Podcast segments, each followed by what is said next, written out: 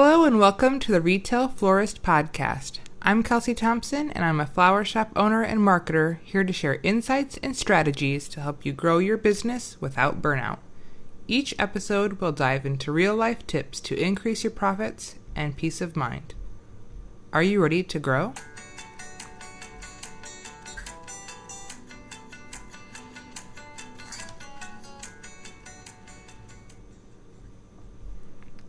Hello again, Kelsey Thompson here, back to share with and support my fellow retail florists.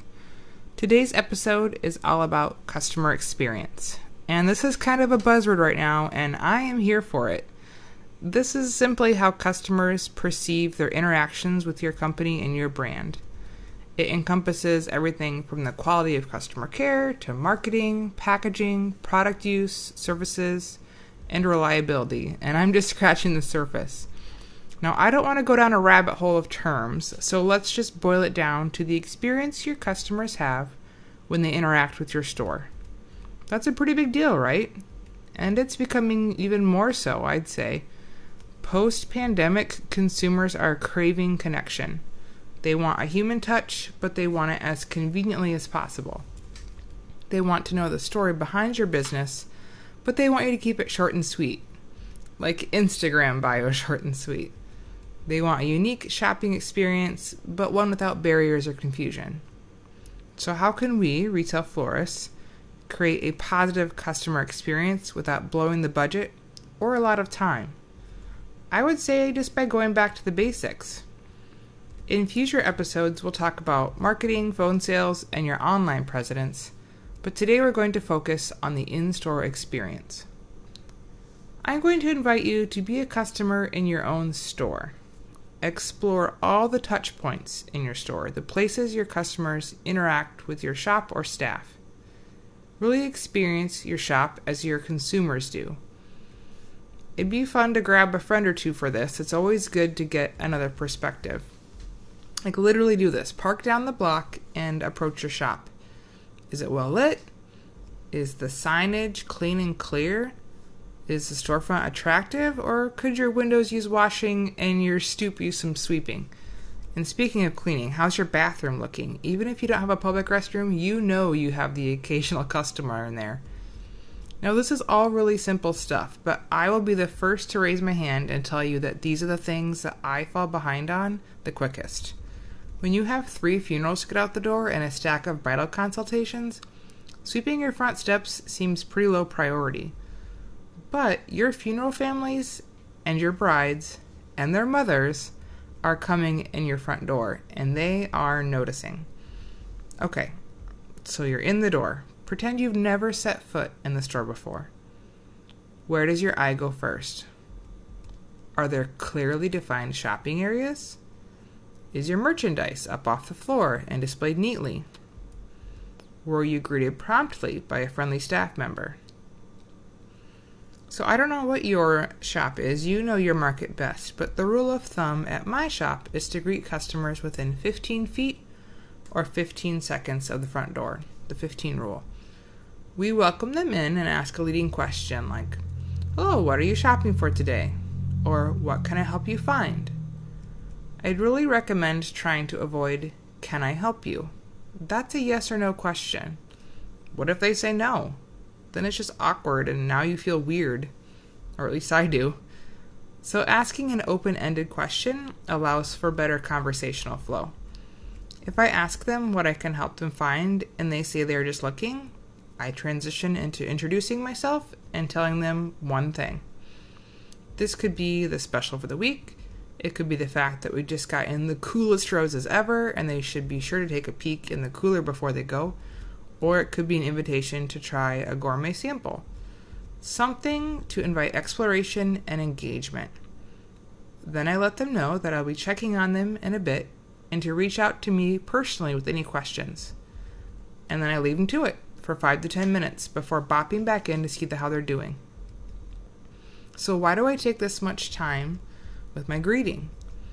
I want visitors to my shop to feel seen. I want them to feel welcome.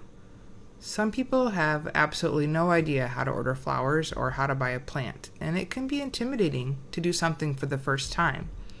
That's why I introduce myself and let customers know I look forward to helping them. To make this a little easier, consider getting your team name tags or cohesive staff shirts so that first time visitors know who to look for. We want to create a comfortable environment and remove any obstacles to our customers purchasing something. Now, I'm not talking about actual obstacles, though of course we want our shop to be physically easy to navigate. Think about strollers and wheelchairs if you've got the space. But I'm talking about things like being overwhelmed by too many choices or messy displays, or not seeing the right mix of price points. Little things can cause a small annoyance or barrier to purchasing. A large part of creating a great customer experience is making it as easy as possible to shop for what they need, or didn't even know they needed. So, one of the best ways to make shopping easier for your customers is great signage. Remember those customer touch points or interaction, interactions that we talked about? You want your customers to have lots of opportunities for interaction and no chance to be left hanging or uninformed. So signs can be marketing tools and bonus touch points. I like to think of signage as fulfilling one of three functions directional, educational, or promotional. Now, directional signage is easy and pretty self explanatory. Your store may be small enough that you don't need much beyond making sure your cash register is obvious. If you've got a larger space, can your customers easily find the display cooler or the plants or the gifts? A nice personal touch is a sign at the entrance. Use this as a bonus greeting to your customers, welcome, welcoming them to your store and thanking them for shopping local. Maybe you include a photo of your staff or yourself and a handwritten signature. Or you can use the entry sign as a map or waypoint that leads shoppers to other areas of your store. Now, you don't want to use this as a substitute for greeting people, but this is just, like I said, a bonus. Or sometimes there's days when you're stuck on the phone and you can't get to people promptly. Your sign is going to be kind of an extra little helper. So, for example, in my shop, my entry sign serves to welcome guests and acts as a guide to our other signage throughout the store. So, we've got heart icons, those are staff picks light bulb icons are informational guides, and star icons are products that are on promotion. So, this kind of gamifies the shopping experience a little and creates interaction between the customers and the store displays. To keep things short, I'll lump both the staff picks and info guides under the educational signage category. So, each member of my team chose a product or service that they love, and I bought cheap, just floating 5x7 inch frames that hold a printed graphic and it shows a photo of the staff member, their name, and a short description of why they love that item. It also lists items that they would pair with their pick. So these signs cross sell for us. Literally, they're like my bonus employees and they cost me under five bucks. For example, one team member picked essential oils and wrote about her favorite oil blend and its benefits. She also described how she liked to make her own diffusers using reeds and dried florals. So those three scents that are in her blend are more prominently displayed in the oil section. And our oils are merchandised between our plug-in diffusers and our dried botanicals. So there's a plug-in diffuser running with that specific oil blend for customers to smell, and then a vase that she made with dried florals and that blend next to it. And then in our dried botanical section, right next to it, a sign with a QR code that leads customers to a video where she shows how to mix the oils with the carrier oil and design their own custom dried diffuser. Now, want to take a guess on our three best selling oils? I'm sure you know. Now, I would love for this staff member to be able to spend time with each customer, showing them how to blend oils and use our fun dried florals to create a custom diffuser. But that's just not possible. What was possible for us was to spend 35 minutes one day making two signs and a short video. If we greet customers in that section, we still engage with them and spark conversation. But if we're busy, we can ask if they've seen our fun video and then check back with them a bit later. And we're comfortable doing so because we know that our signs are going to fill the gap. Signage has been a huge asset to our plant sales as well. Our plants have tags with their names and care tips on them, but we also have informational guides posted. A watering and light guide is handy for consumers and cuts down on questions for my staff. It empowers my customers to feel confident about choosing the right plant for their space. It removes the obstacle of lack of knowledge from their shopping experience. One of the QR code signs leads to our plant care blog, and then we have another sign with a link to a video where I show how to repot a plant and talk about how we offer repotting as a service. So the customer now knows that we provide services after a sale. It removes the obstacle of uncertainty from the shopping experience. A promotional sign in our plant section talks about our plant subscription and plant parent gift box, which is a care book, a water meter, a plant tray, and a watering can. So the actual gift box is displayed right next to it, and this is the first item in our year long plant subscription. Most of my customers didn't know we even offered a plant subscription until they saw the sign.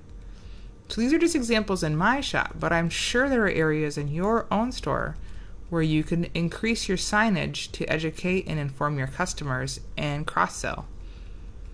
So, the next type of signage I want to touch on is point of purchase signage. This can be displayed next to your register and on the receipt. So, is your store's return policy clearly displayed? Not knowing if they can return items is another obstacle to purchase especially for new customers. What about your delivery areas? Newer customers may not even know that you deliver or how far. If you have a loyalty program or referral program, showcase that near your point of sale as well.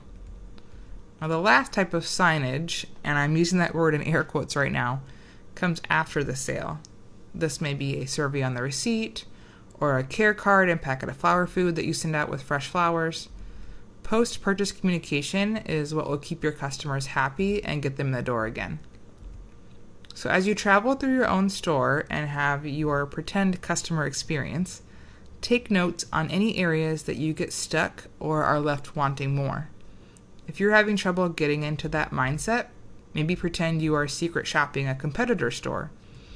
What little things would you text your best friend about? Another strategy is to start tracking customer questions and comments. So think about common questions you are asked.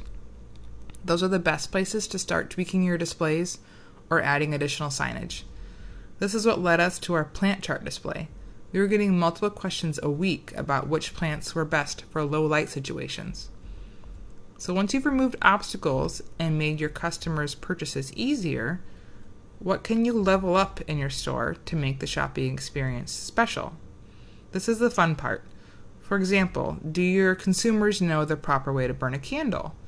Do they know that your wood signs are made locally or that the honey you sell is organic? Consider doing an in store demo or a live social media video showcasing some of the topics you pinpoint as supporting a great experience. Now, I really think florists have such an advantage here because we are creatively and seasonally driven. Flowers are tactile, they're beautiful, they smell good. The most beautiful store displays that I've ever seen are in flower shops.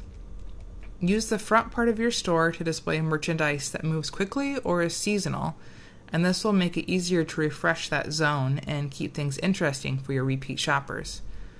When you are creating a display or store layout, Think of it as a full body experience or interactive art exhibit.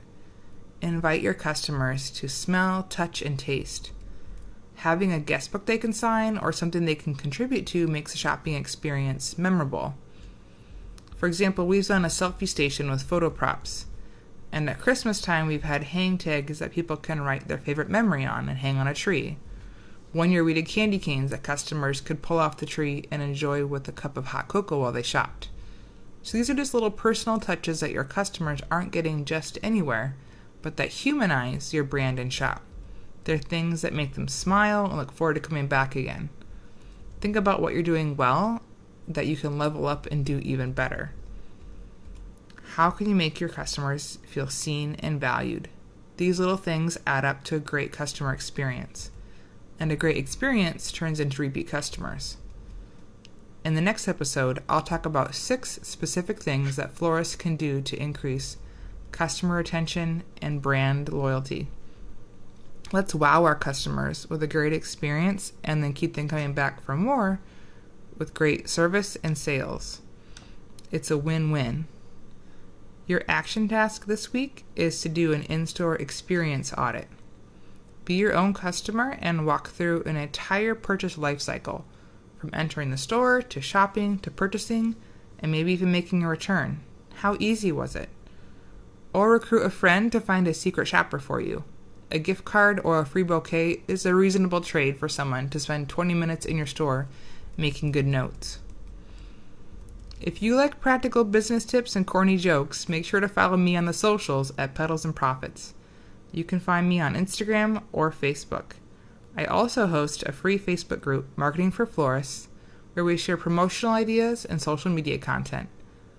I hope you found value in this episode. If so, please leave me a rating and review.